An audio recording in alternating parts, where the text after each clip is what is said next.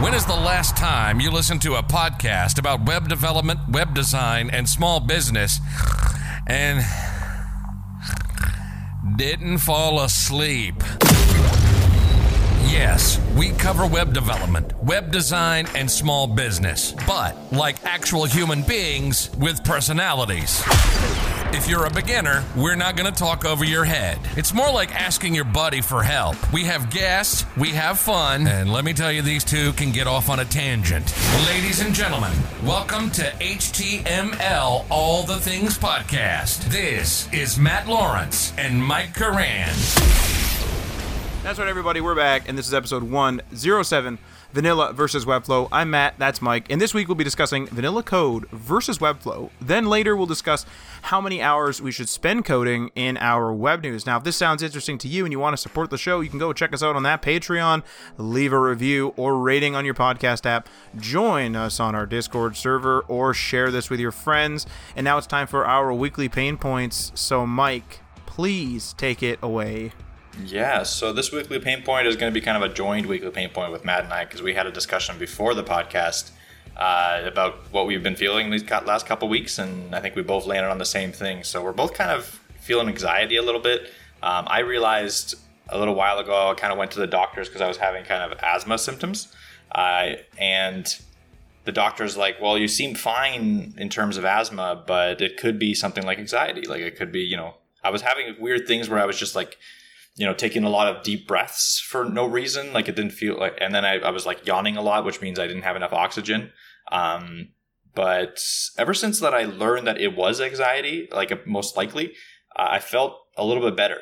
It's like, you know, when you diagnose it, you know, you're, because I had this feeling like when it got bad, and I would start like breathing like really deeply and then like starting to lose breath a little bit, I would panic because of that situation. Because I'm like, I don't know what this is. Like, is this asthma? Is this not? Whatever. Now that I know what it is, I kind of just try to relax myself and it has made it better.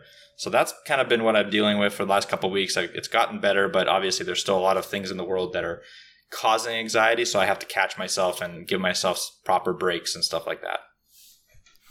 Uh, yeah, it's. Uh, I think it's a, it's a communal or it's like a joint pain point because I think it's a lot of the anxiety in general is for everybody, and not just us, because of the world, the whole coronavirus things. There's various things happening across the world, different political situations or whatever it is. Like, there's just a lot kind of happening.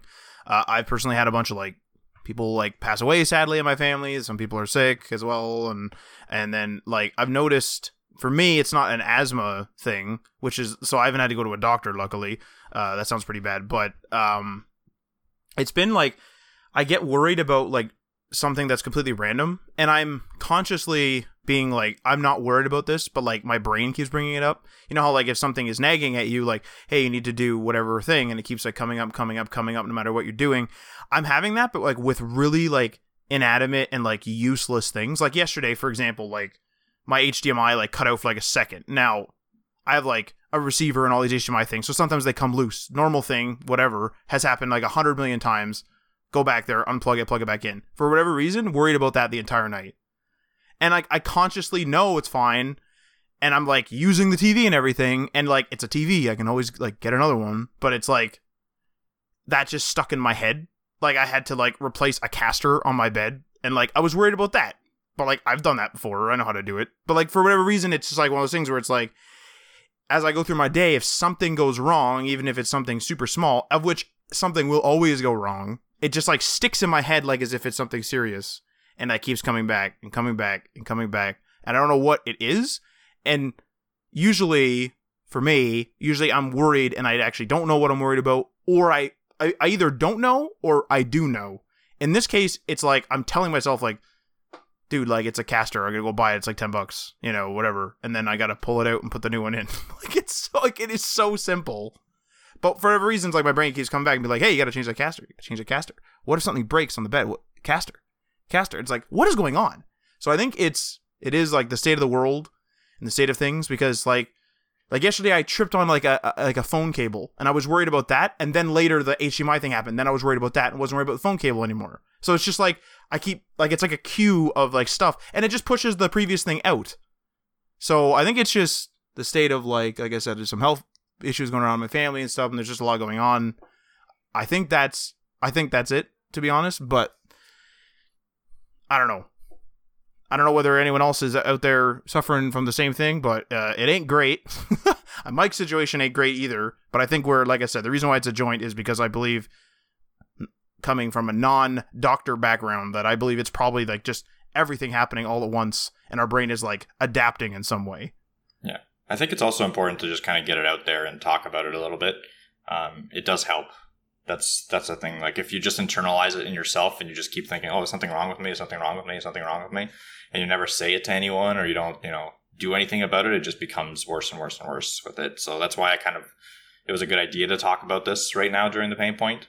Yes, uh, because everyone like everyone experiences something different when when it comes to anxiety. I think, and it's just important to know that it could be that. You know what I mean? Like it could like it's it could just be a mental thing or it could be you know the stuff that's surrounding the world right now is crazy and you could be you, you could be taking it in a different way than you've taken anything everything else in your life and it could be causing some issues so just you know talk to someone about it and the thing is too is another like not to make this super long winded but i think it's important like you're saying to talk about. And and this can affect you know developers as well as anyone in any profession. And it can affect like the amount of anxiety can affect your work. But also in my in my experience i'm actually more worried on days off or time off.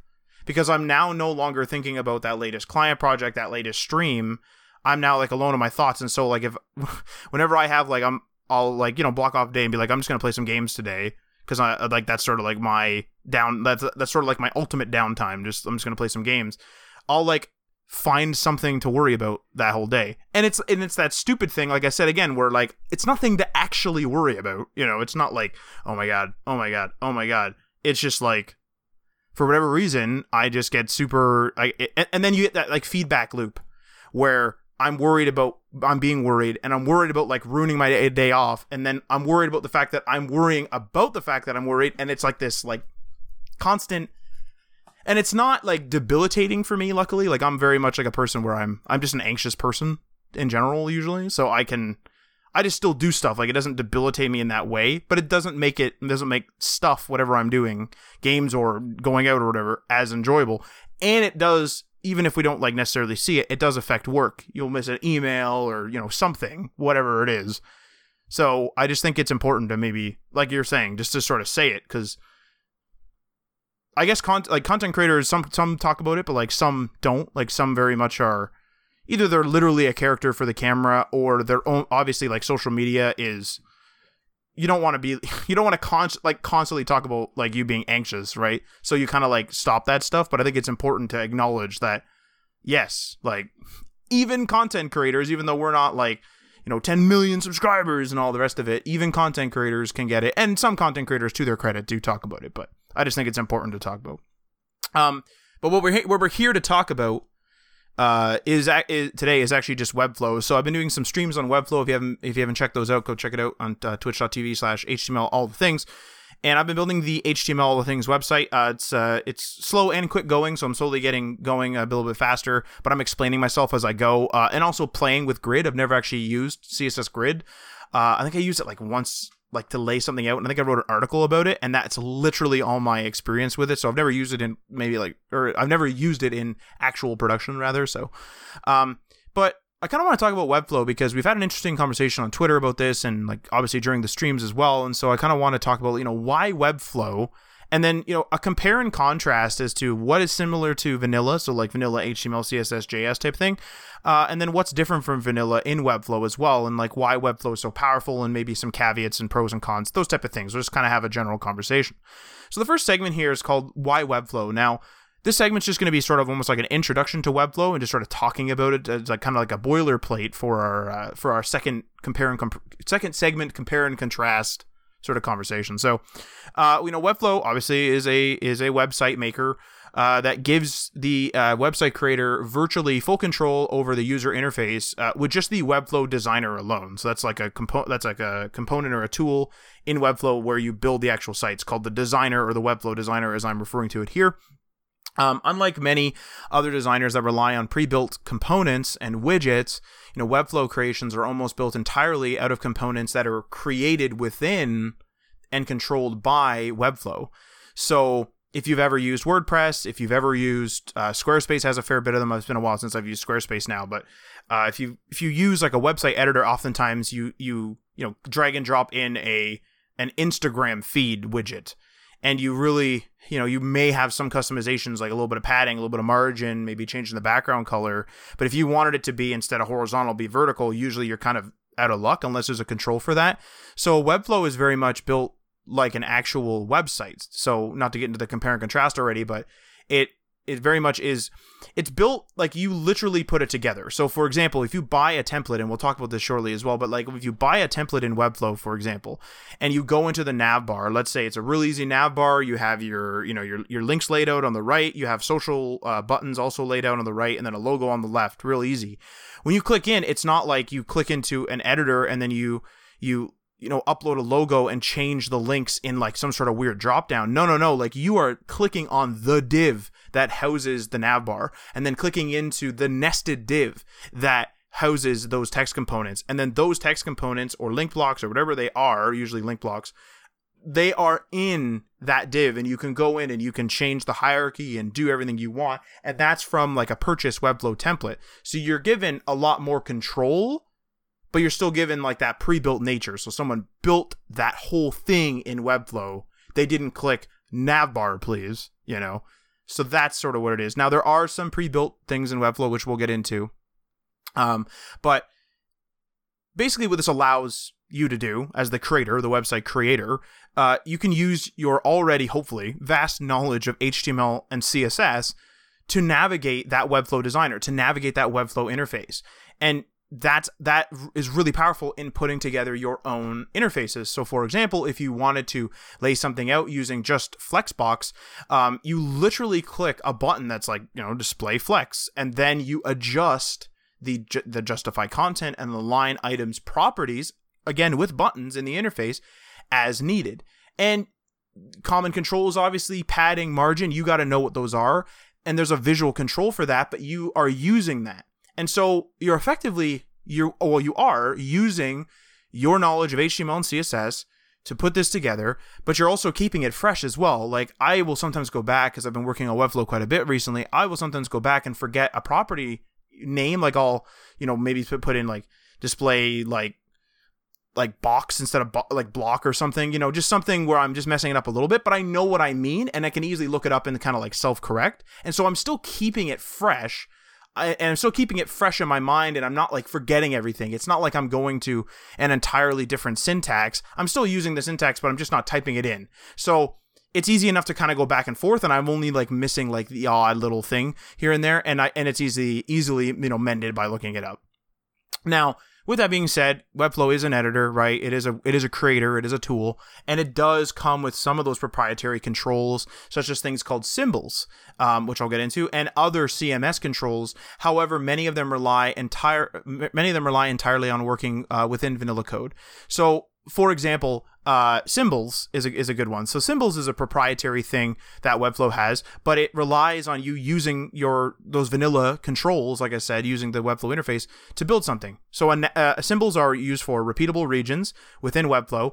Uh, something like a nav bar is on almost every page or every page. Uh, a footer on almost every page, if not every page, right? Of course. And so those are repeatable things. And you, so what you do is you build out your nav bar, you build the nav bar out with all your controls, your divs, your text blocks, your link blocks, your iconography, whatever you need to put in there, your images.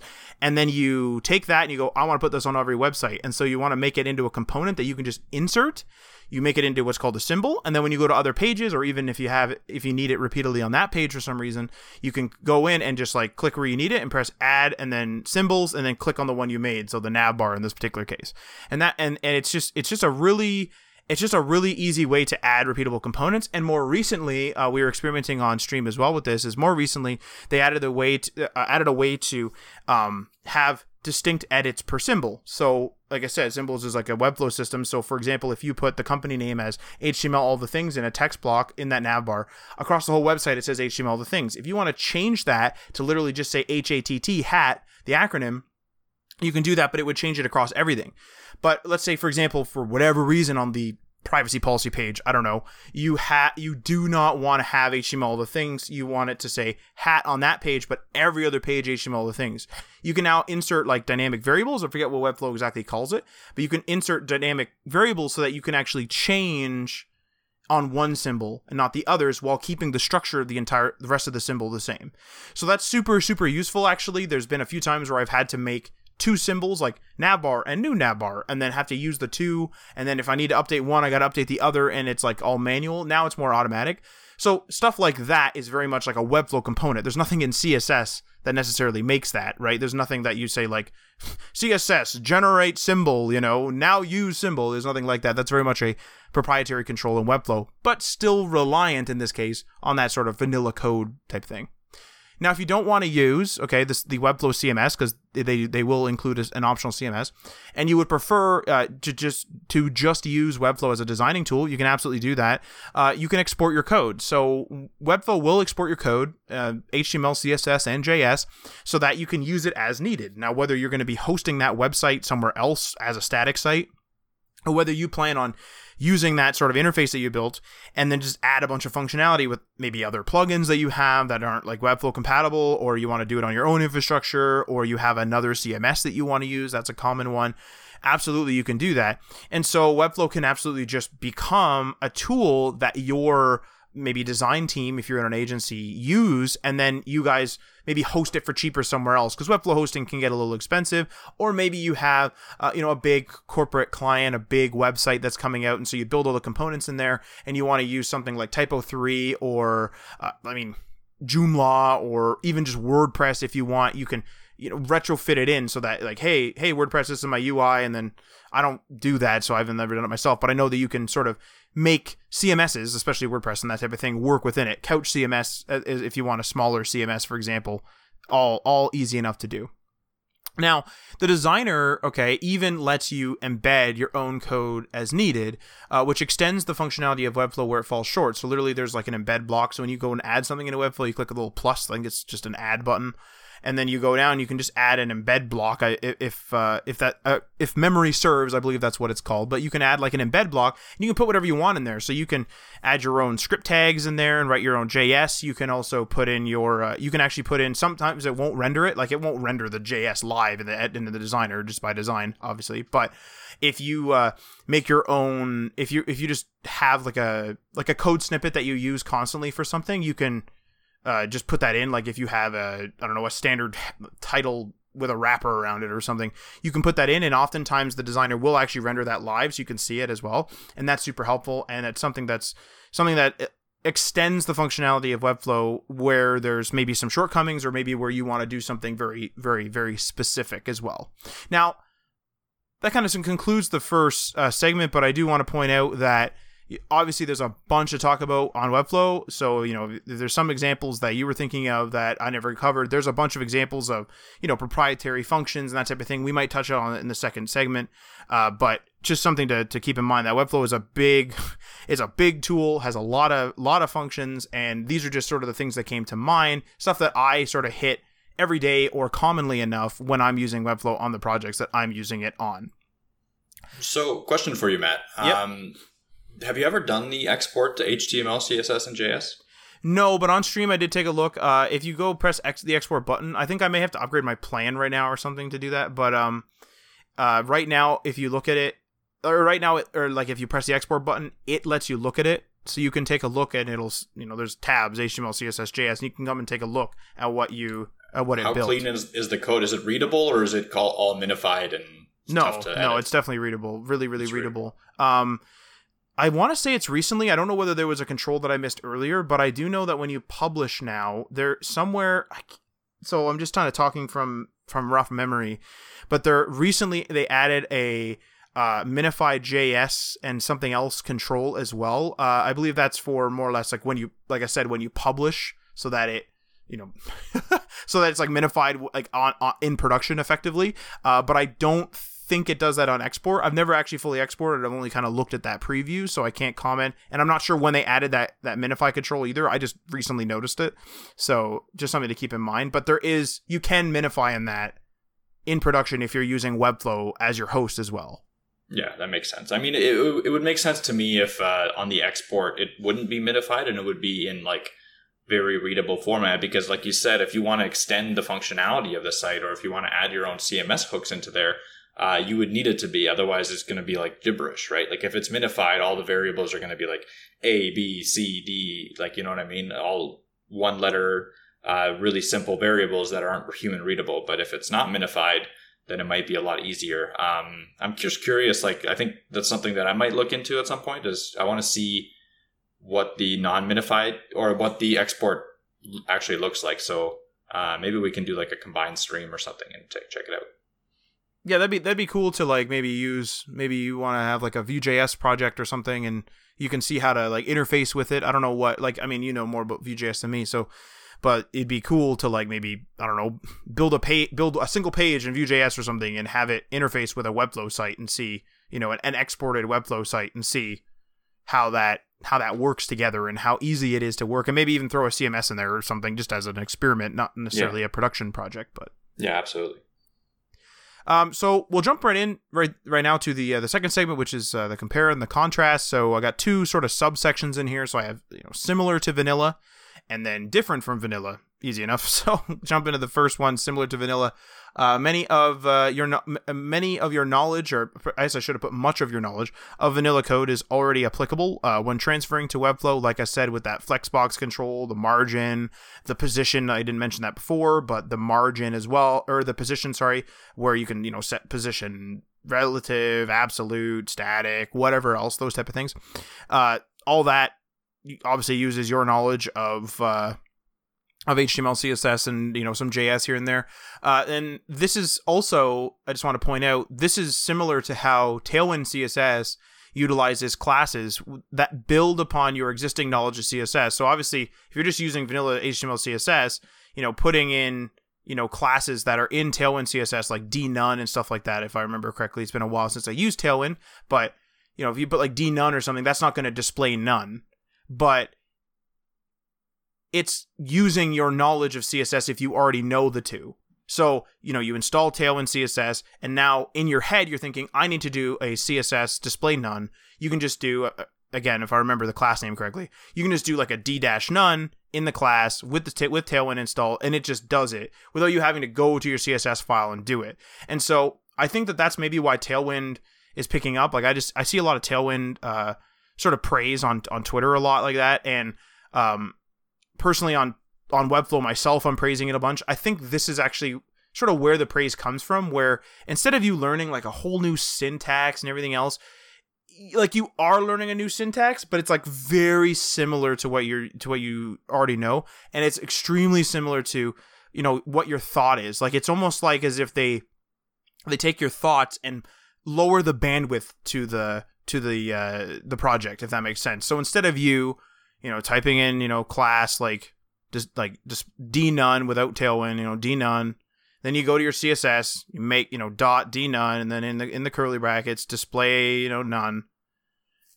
That's like kind of like a lot of that's kind of like a slow bandwidth. It's kind of like a slow inter- interaction. It's a slow addition to your project, but you can just stay in your C- in your HTML effectively to do that D none with Tailwind, and you're still thinking of the same thing. And again, I, not having not been a Tailwind developer for a long time, Tailwind, I mean, I've used it like once or maybe twice, but Tailwind like has its proprietary different things, of course, but it comes with it comes with the baseline tools that keep your mind refreshed. So you could realistically easily theoretically jump from webflow to vanilla you know writing your own project to tailwind and jump all around and so that even adds more sort of cred, if you will, to Mike and my statement where we say you should learn HTML or vanilla HTML, CSS, JS. Because if these tools and these frameworks and these libraries and whatever start getting more UXified for people that understand the code underneath. So like you didn't jump in and learn CS like learn Tailwind. You jumped in and you learned CSS and then you wanted something easier so then you jumped into Tailwind right? It adds more cred to learning that vanilla stuff because yes, you could transfer over to something like uh like what what's uh what's the uh, syntax that React uses? Uh, JSX. Like JSX is you know, like you can learn it and like, you know, having vanilla JS helps we're like understanding structure and stuff like that, but it's a, it's a bigger jump, if you will. Whereas this is a very small jump and you're using the same sort of thought process in my mind where whereas like I kind of understand JS to the point where I can, you know, control user interfaces as I've said time and time again. But if I if I want to learn React, I'm going to have to jump into JSX and I'm going to have to like you know start at the video watching stage. Watch a couple videos do the hello world like in react specifically obviously with jsx and i'm gonna have to start at that phase of of it. So just something to sort of note there um also okay so uh, just to switch topics i know that was a big one. So uh, also webflow has the uh, advantage just from a pew, from a from a pew apparently from a pure ux perspective uh, of previewing the majority of your design like I said, some custom embedded stuff does not render live. However, you can view that design across how it would look on all the different browsers and across different devices. So you can easily check different breakpoints, and you can even see as you drag, it'll tell you like this is for an iPhone, whatever. This is for like a Nexus, whatever. This is for a this is for an iPad Pro. This is for whatever. So it'll tell you. So you you have this this this visual editor, and honestly, like when I go like production production, like big time, I will check on all the browsers, I'll check on Firefox and all the rest of it. But when I'm adding small changes, I don't even check. The Webflow designer is so good at rendering what the actual website's going to show. I've seen actually, like, not screwing around, I've seen one glitch. One glitch, and it was with a nav bar not rendering the menu like at the same location. So for whatever reason I had to like put a huge top property on it and I don't know why that was, but on the actual browsers, it was rendering at like 200 pixels down, and I had to like move it up 200 pixels because, and then on the Webflow thing, it was like thinking that it was way up in the air, but that's not how it was. But that was the only glitch I ever encountered. I don't know whether it was something I did, but I never encountered it again, even on other nav bars. And that that, that like literally that's it. I don't check the. I, I I trust the Webflow designer to show me live what things look like, and so this is just a purely UX thing where I don't know whether maybe it doesn't fit in the similar to vanilla, but what it what it does is it it, it, it adds a UX enhancement enhancement to vanilla, where instead of you you know write out your code blah blah blah blah blah, then you got to go in, you got to like check it on Firefox and check it on here and check it on there, and yes, maybe you're using some tools that allow you to just check it on Chrome, and then like you're confident that's the way it's going to look like, but this is just like another step. Like you know you have that responsivity thing. You don't have to dive into the dev tools. It's just super quick. And then i go in and i can quickly change all the breakpoints and or like quickly change like certain elements at certain breakpoints and those type of things. It's just like a really nice experience. And the editor the designer in this case is right there. It's super easy for me to use. And it's just it's not overbearing. And it's just it's just a really good ux experience is basically what i'm getting at. You know not to like toot its horn too much but it is super nice and super not glitchy which is kind of when I started, I thought it was going to be glitchy as hell, and I just ended up stop. I just ended up not testing in other browsers for the most part. So, so another huge advantage of that, what you were just saying, the the designer being so good and so reliable, is that's another step that you would take away from onboarding another employee. So if you were had to pass off this project to someone else, and we were to bring someone else, uh, usually what you have to do is you have to set up their environment, and that takes time. And sometimes it takes multiple days because you forget a couple things here and there. And what that leads to is unneeded development. Like, like, um, it, it leads to a bunch of time that's not actually development time, right? Uh, some it's necessary a lot of times if you have a complicated stack, it's absolutely necessary and it's important to do. But with Webflow, it's kind of just like plug and play. Like it's all on on the browser. You don't need like I'm I'm assuming you don't even use VS Code for a Webflow project, correct? Like everything's on the browser. No, I do everything. I literally just log in and start and start doing it. Exactly. So that's like the person that you would be bringing on would be doing the exact same thing. They don't need any plugins. They don't need any dev tool plugin installations. They don't need any, you know, uh, like you said, it, it tests all the different browsers for you. It tests all the different browser sizes.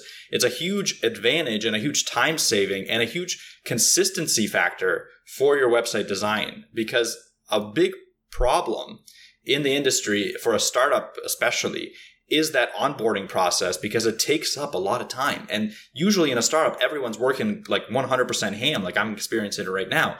And even spending an hour a day or two hours a day to onboard someone is not enough time. And I know that's a that's a problem in itself, but it's a problem that's kind of like you know if if there's a tool that can help you with that, you're going to use it. So if Webflow is a is something that fits into your workflow, then you could use that to also solve the onboarding problem and also get everyone on the same kind of page in terms of a development environment. That's a really interesting thing. I didn't actually even really think of that. Is the fact that I'm effectively what Webflow is actually doing is it's sort of modernizing modernizing uh, like a workflow as many web apps modernize workflows in other industries where realistically you could give i mean netbooks aren't really a thing anymore but i mean realistically you could give somebody a netbook if they're in your business and if you guys are in the google infrastructure you guys use all the google productivity tools you could so easily give them a uh, you know, a Google Drive access and just allow them to use Google Docs and that type of thing. That's probably why, or that is why, Chromebooks, especially the underpowered ones, are totally usable because the workflow of many workflows, like writers and stuff like that, has been sort of modernized and has been moved or could be moved easily from local computing, like using Word, to things like Word Online or Google Docs or whatever. And so Webflow is just, I guess, another one of those pieces where you're no longer, you know, you got the, VS Code and you got your VS Code plugins, and then you know you're npming all your packages in, and you're making sure that your you know CMD is running in this, and you make sure you're on an admin account or whatever, and you're getting your directory structure all set up, and or your folder structure or whatever, and you don't you don't have that you know, I don't, I don't, I don't bother with that. If someone asks me, "Hey, I need you to change this image," it's not a matter of me jumping in and being like, "Where the hell is this path?" I literally jump in and go like, "Oh, click here, click the cog, click here. Okay, looks like the image is good. Publish. Ten, send them a text. It's done." And and it's so quick, in fact, and I've mentioned this before on the show. It's so quick, in fact, that we have a guy, we have a client that's more hands-on, and I've been live with him on the phone for like two hours, and I just did a bunch of the changes for him and some of the changes I'll say, hey, that's going to take me a little bit, or I want to like you know see what type of solution I come up with, or whether I'm going to embed a plugin because you can embed stuff into into uh, Webflow, of course, like I said. But I'm gonna uh, maybe I want to embed something, or maybe I can you know manipulate or utilize a Webflow system. Like maybe that maybe that's like maybe it would take more time is i guess what i'm saying but the point is like a lot of those easy changes i can just do live with him right on the phone and then the other the other, the other changes I can take back, but it's only a day wait. It's not it's not like a huge wait anymore, and so it's modernizing that workflow, modernizing that experience. Um, I think we'll move on to the next subsection here, which is uh, different, different from vanilla. So, um, you know, Webflow does offer, you know, some pre-built components, as I've said, and they allow you to continue working uh, without redesigning the wheel. So I'll touch on a couple other ones. I already talked about symbols. That's very much a Webflow system, but uh, sliders. Webflow has has sliders, like has a slider component. You can add or remove sliders, those type of things. Light boxes, like for images, you can absolutely do that. Easy enough. Um, and they have their pros and their cons. Like they're easy to use, but if you want to really get into it, like Webflow, the sliders are really customizable in that you can add your own divs and stuff like that into them. But then there's some like some like limitations where you know the editor. So we're talking about the designer where you create stuff. If you're giving someone who is not technical an editor account just to edit there's some limitations in what they can edit in there and that type of thing. So there's just some of those like some of those some of those sort of what do you call them? I guess they're limitations of any sort of product like this where they've designed it a certain way at a certain ux level. This is how they affect they they expect people to want to edit it. And then mike and i have run into a couple of times where people are like hey why can't i change this? And then I've had to like make my own quick slider out of just like embedded JS just because they wanted to do more specific editing. But you know, it, it comes with the territory and it's a and having the sliders and the light boxes and those type of things are nice to have. Also, navbar text, so uh, specifically the ability to control and change from the fully laid out menu options versus a, a Navicon, a Navicon with a uh, a, a, toggleable menu or a hamburger menu, if you will, where it opens and closes. That's a that's a Webflow mechanic. Like it it doesn't. You get the you get to select at this breakpoint. I want you to you know take away the menu options, and I want you to want you to switch over to the hamburger menu or the Navicon. So that's really nice to have. uh, but that's also like proprietary, of course. Um, symbols also allow you uh, to, I've already mentioned this, but symbols also allow you to administer repeatable regions throughout your website, like nav bars and footers.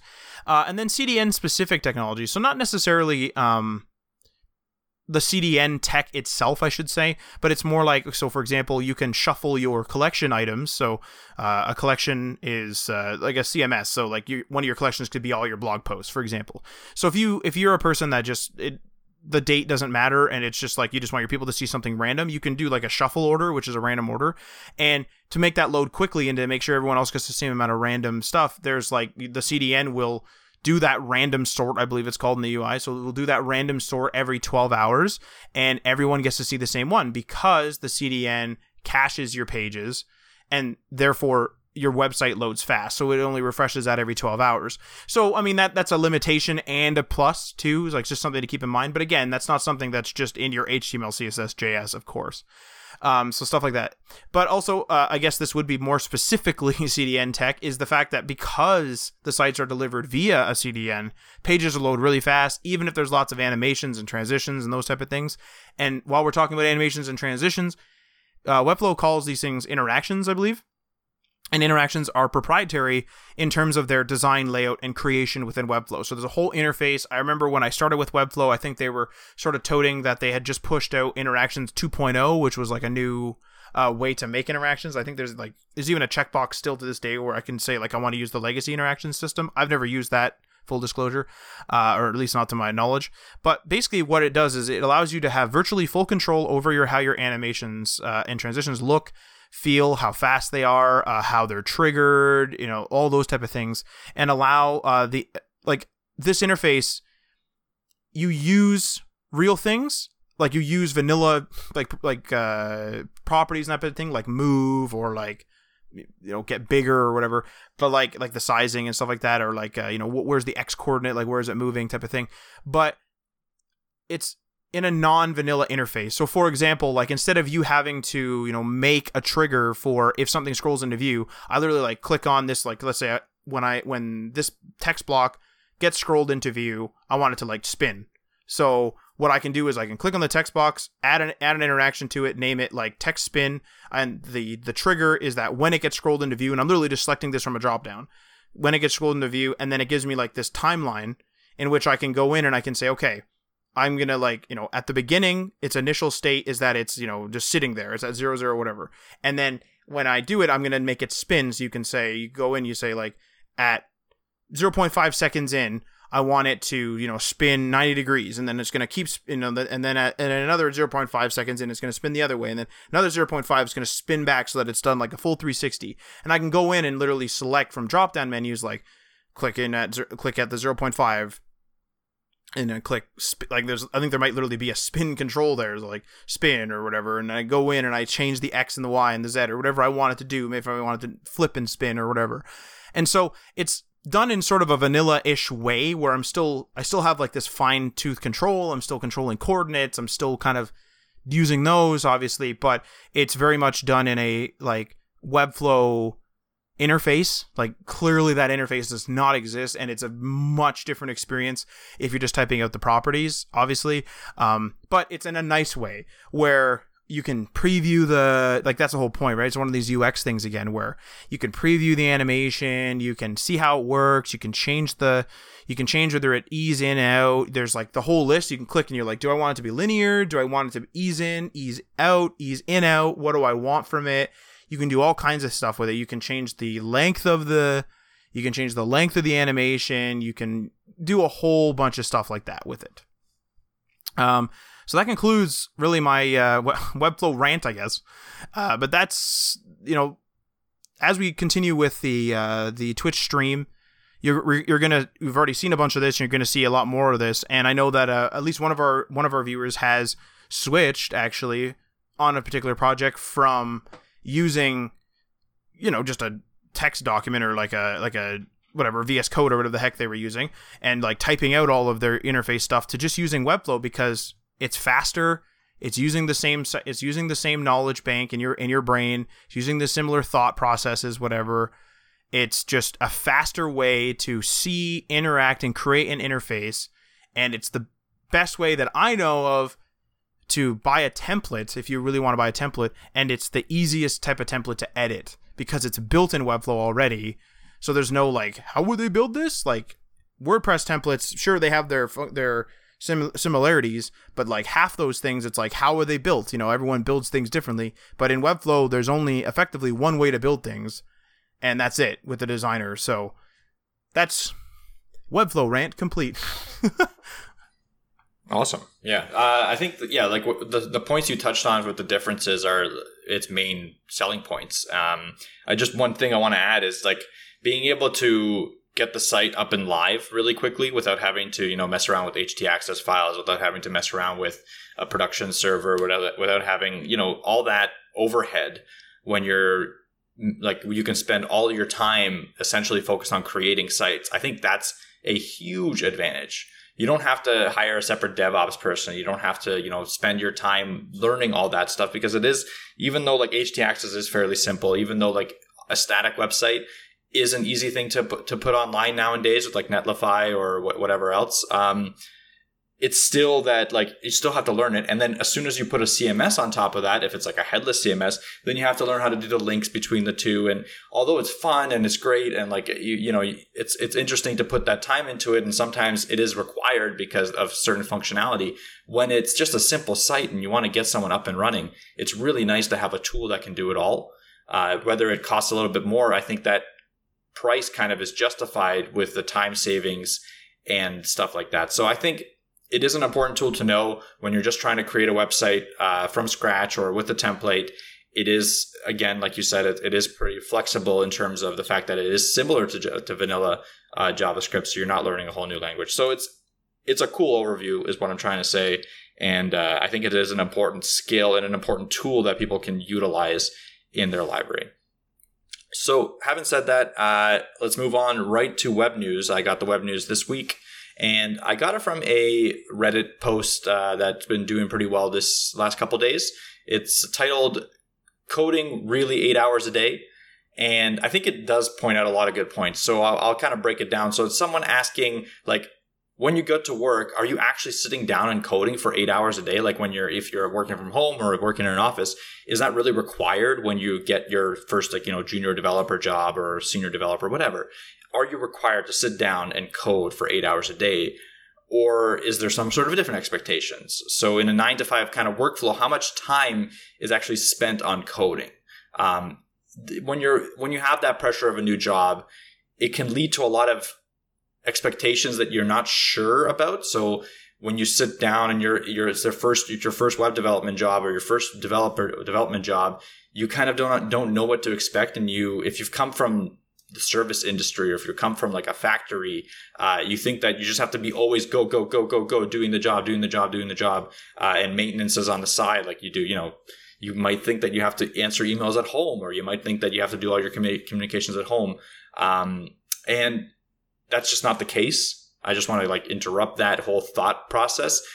Coding, in my opinion, is not an eight hours a day job, as in like you don't, you know, open up your IDE and start coding for eight hours a day and then stop at like five o'clock and, you know, do the rest of the job because it does require a lot of communication.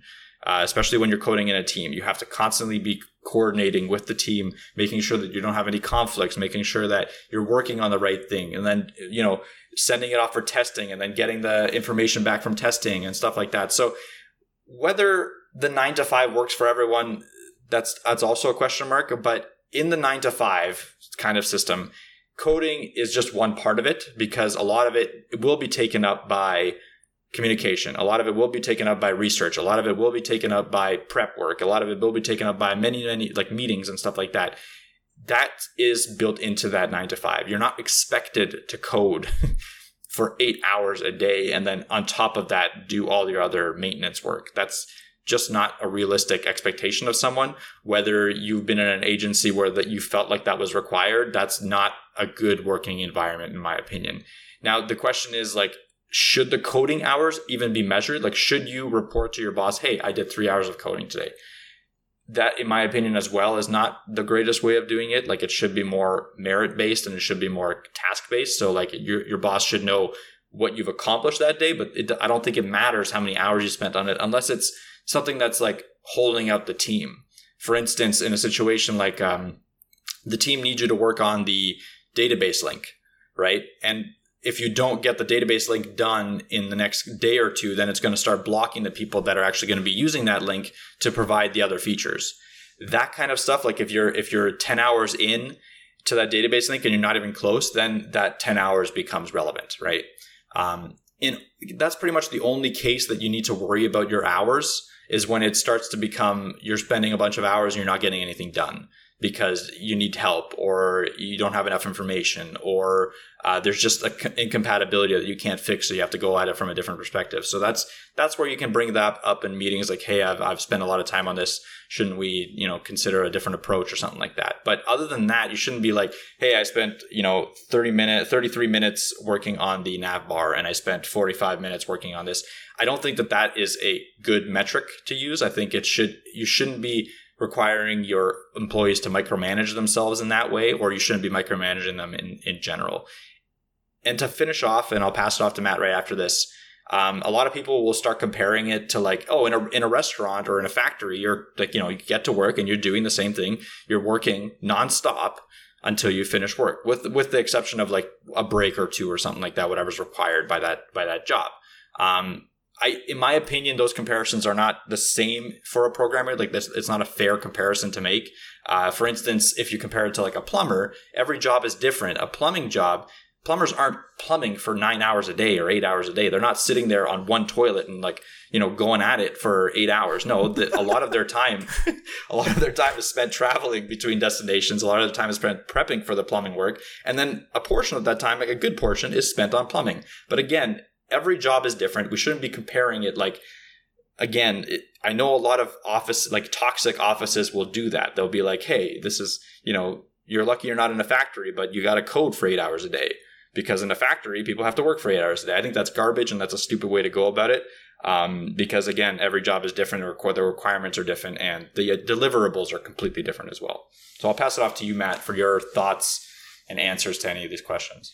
Well, I kind of think this this relates to the uh, to the, the the segment of the industry that tries to become like really really productive um i i get like high productivity vibes from this. Now i know you mentioned some toxic office stuff and that type of thing and that you know that rings true too but i think that like the, the thing that the thing that hit the thing that like right off the top of my head i guess is what i'm trying to say is like when you were going through this, it, it, just reminded me that I can't remember what podcast it was or something, but I remember there was somebody who was like a consultant, like a health consultant on a podcast I was listening to, and they said like, oh, you know, people come to me and they they ask for co- consultation sessions because they're programmers in Silicon Valley and they want to min max their productivity. And I know that you know I'm not going to get into the weeds of like the whole health industry now because like I don't really know much about it, but like we're not machines. Like it's not like we're gonna be able to be like, yeah, like if I eat these carrots, I'm gonna be able to program, you know, another 13 hours a day without even thinking, and then I'm gonna go and like run on a treadmill and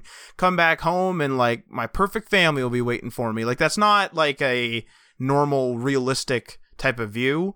Uh, I I just feel as though we try to treat ourselves like machines a bit too much, and that's sort of the vibe I got from this from this whole web news when you were introducing it and I just don't think that that's right because one of the things, and this this might be weird uh, for some people to think of, but I always thought it was weird when, okay, so when you're when you're like a kid, you're always told like, oh, when you're an adult, you can do what you want, and then when you get a job as an adult, I remember I used to work in a factory. I felt it really bizarre that I had to like go to a bank one time for like a meeting, just I don't know, arrange an account or something. I don't even remember what it was, but it was like, oh, I, I can't like go to the bank during their opening hours. Like I'm gonna have to like go and let like some weird, you know, either a weekend time, use my time off, or I'm gonna like I can't go there at like 3 p.m. for for some reason. And I just I don't know whether that's just me being weird, but I always thought like adults really can't like do what they want. And I understand like there's probably some people in the audience that are like, "Oh, I'm entitled" or something, I'm sure. But I'm not going to you know, not do my work just because I had to go and do a meeting at three. Like if I had to go do a meeting at three, I'm gonna go do my meeting, then come back home and continue doing some work and stuff like that. I don't really get I don't really get like healthy vibes, if you will, from being locked to a desk that long. Like some people, you know what I mean? Like those maybe those toxic work environments. Like I don't know. It just if that feels weird to me. Like I, I don't know about you, Mike, but like I just get the weirdest feeling when I say that. Like, oh, I can't do anything on any weekday. It's like, well, hang on a minute. like, what's going on here? And I get that people are working, and I get that. That's fine. But I just thought it was weird that like some days you're busy. Like some days you're busy working. That's totally fine. Some days you can't do stuff. But like to never like like think about it. Like like not like screwing around here. Like there are people out there that will never be able to go to like their bank or do something regular on a weekday unless they take a holiday and for like a one hour meeting. And I've never, and like that's such a weird thought to me where it's, it's, it's like, what are we, like, what are we doing? Yeah, I agree. I think, I think that that, that's why I was saying like, I don't believe in the nine to five culture. Um, I don't think that that's a, I don't think that that should be a thing, but like we are lucky, like my, you, you and I, because we do set our own hours and we are able to be very extremely flexible with our hours. And we understand, you know, grind is a grind and you have to put, put your work in. But we also understand that, like, you know, if you have a meeting or a doctor's appointment, you can go and take a doctor's appointment. And I've, I know personally people that can't. Like they can't go to a doctor's appointment at 3 p.m. or something like that, or they can't go to a, doctor, a doctor's appointment at 1 p.m. They have to schedule them for after work or weekends or something like that. So and that also, yeah, that doesn't make sense to me. And the other thing is like that culture of like you have to be in the office all the time uh, to be able to get your work done. Remember, like a, a few episodes ago or a few weeks ago, I was talking about that one guy in Silicon Valley that had three hours uh, commute to work. Oh yeah, so, yeah, yeah, yeah. So he had a three-hour commute there and a three-hour commute back. So that means he literally didn't do anything during the week. Like that was his entire week was traveling and job. Yep. And sleep. Like there was nothing else. Like he could not. There's no way that he can go home and like go out at night or something like that because he's got six hours of commuting. So he has to wake up super early to get to work. So it's just that to me seems like extremely toxic culture for the person. And like I like what you said about like we're not machines. Uh, we should be like the work or like the the manager should be treating us like assets in te- in terms of you know we're human assets, not machine assets, and we we do need our maintenance and stuff like that in terms of like we just need to be ourselves and we need to be able to perform.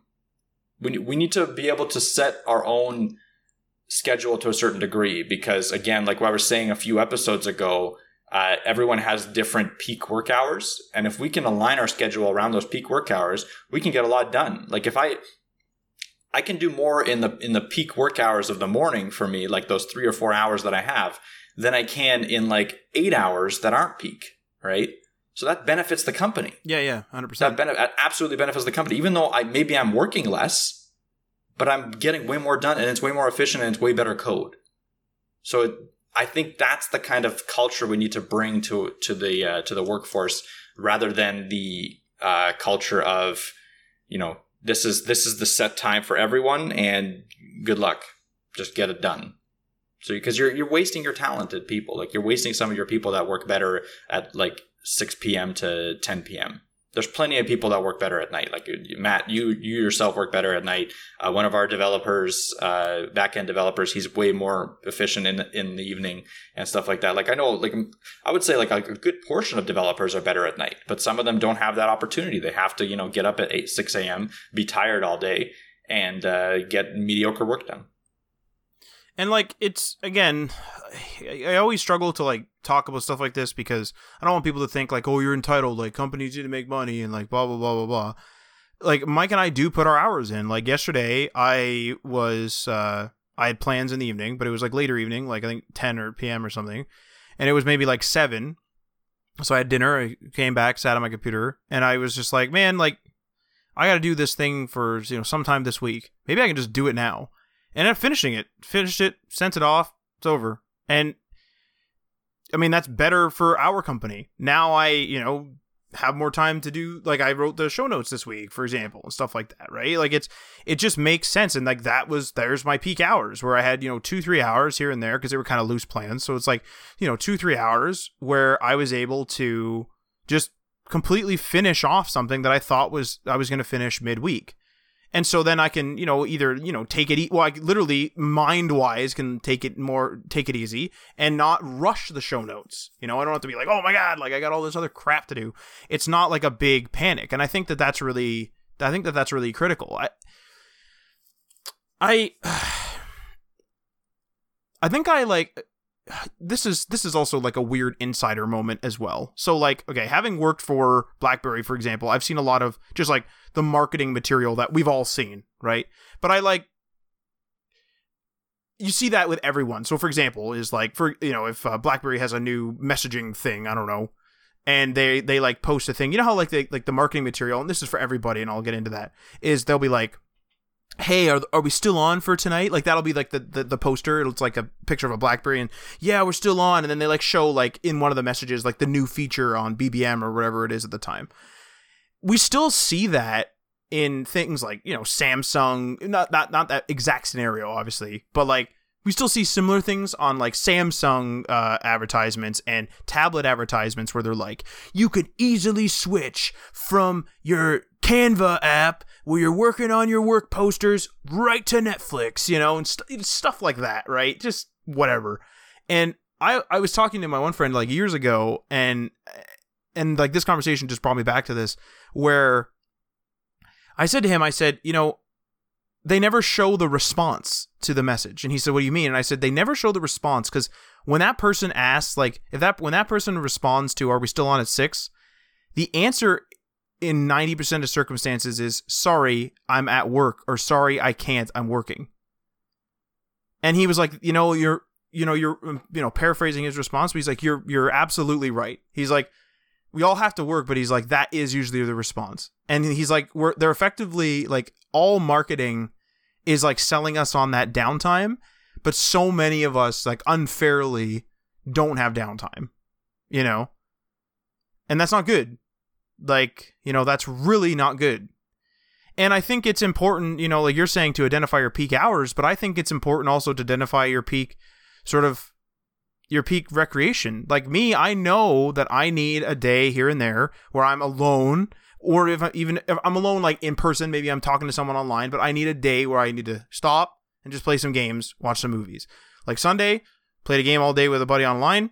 He went to bed, watched two movies, and that was my day. And like I know I need that, right? I know I need days like that. But some people just don't even know what they want. And so they're just bouncing around between recreational activities. They don't even know because their time is so limited.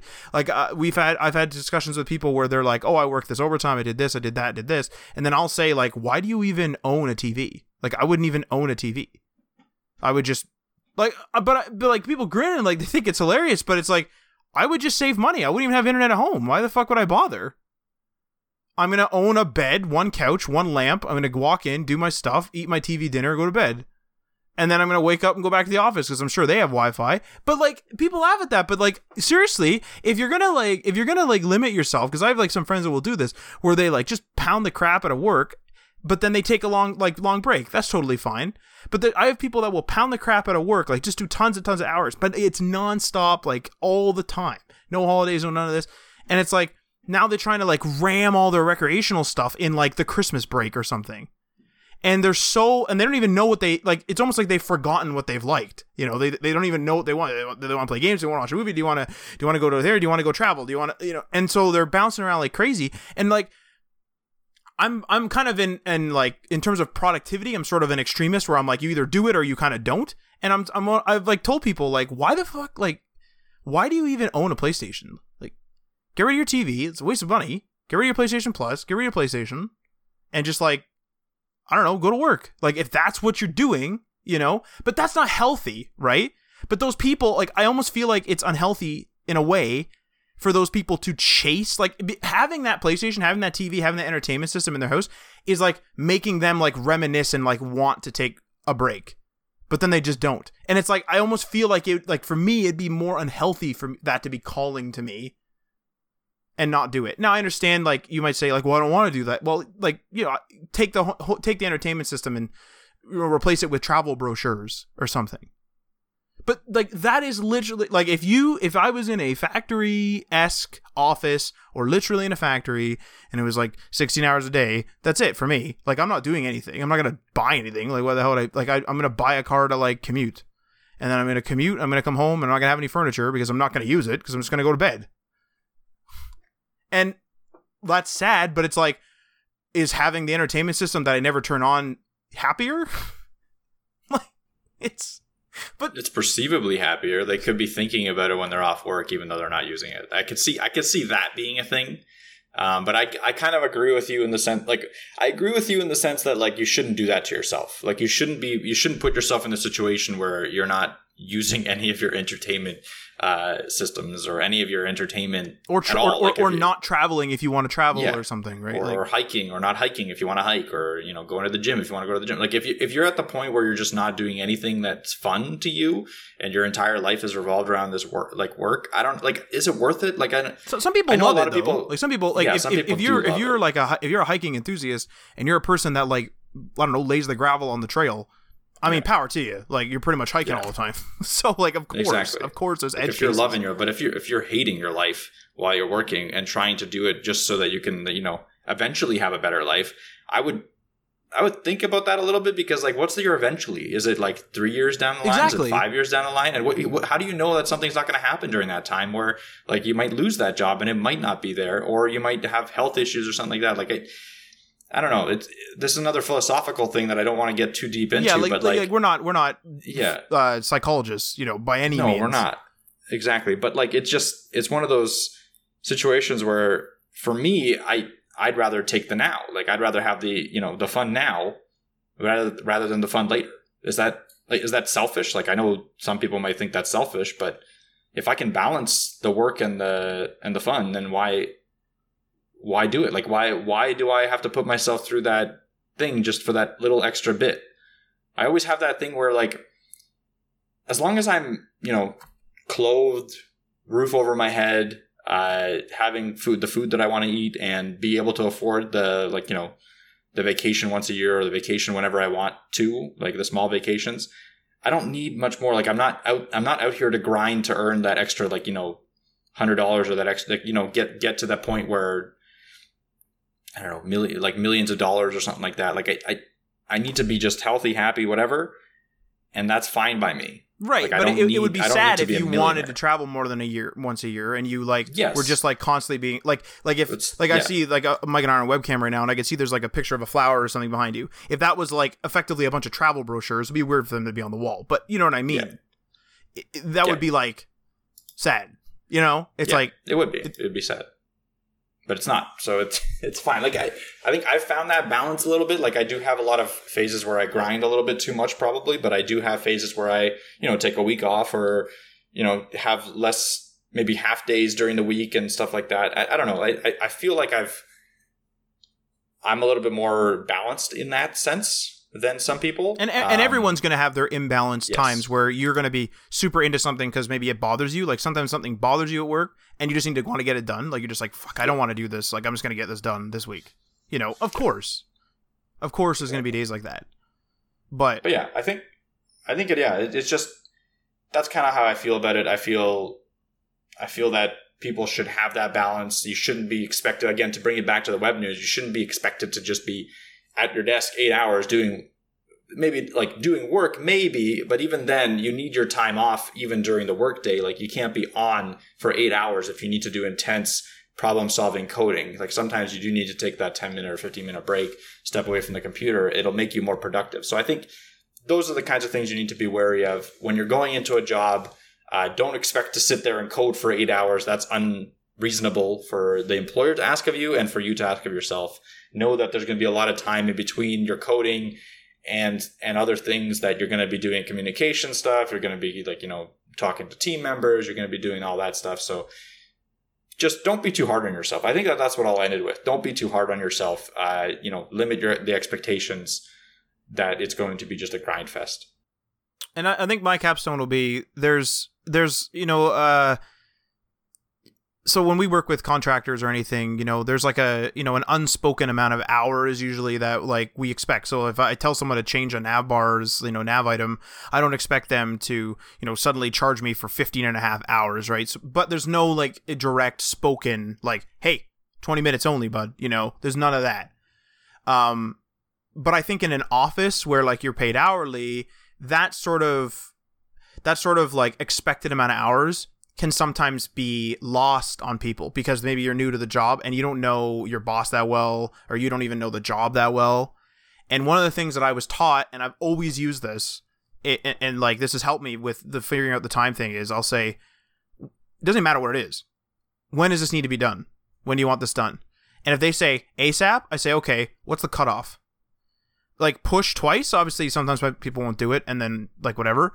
But 90% of the time, I always actually get a cutoff date or they tell me the first time, and it allows me to say, okay, like now I know that this is urgent. Now I know that this is not urgent. Now I know when this is due, and I'm going to start working on it now, tomorrow, next week. When can I start working on it? Doesn't matter how small it is. Like, even if it's literally just like, hey, can you call Jim? Be like, sure. When do you want me to call him? You know, when's the cutoff? Like, wh- what's this about?